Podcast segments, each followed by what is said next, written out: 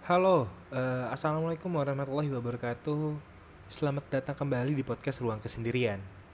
Kali ini saya akan membacakan sebuah tulisan dari Nabila Azhar dan Lunatic Twister tentang waktu. Selamat menikmati.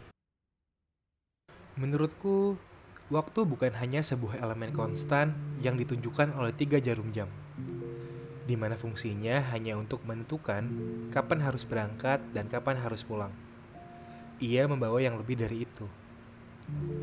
Membawa datangnya orang-orang dengan rangkaian cerita baru.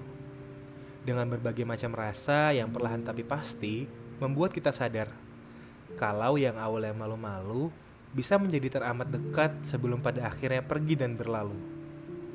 Sejalan dengan itu, waktu juga membawa sebuah konstelasi nostalgia, di mana ingatan akan segala hal yang telah tiada bisa kembali dan menelantarkan kita begitu saja.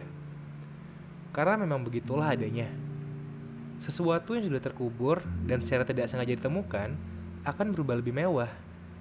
Bahkan melebihi saat dulu dia ada.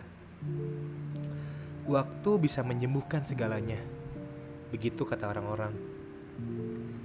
Sejenak aku afirmasi kata tersebut. Mungkin argumen itu berlaku pada mereka yang senang mencari sibuk dan tak ingin berlarut.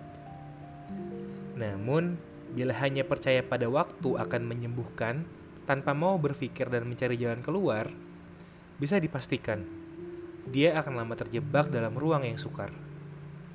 Jangankan seminggu, diberi waktu sewindu pun tak akan bisa membuatnya sembuh.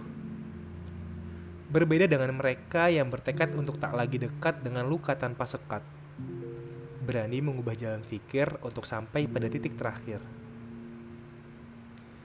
Kebanyakan orang mempercayakan waktu sebagai penawar derita, sambil menghabiskannya dengan terus mengenang dan berharap akan lupa.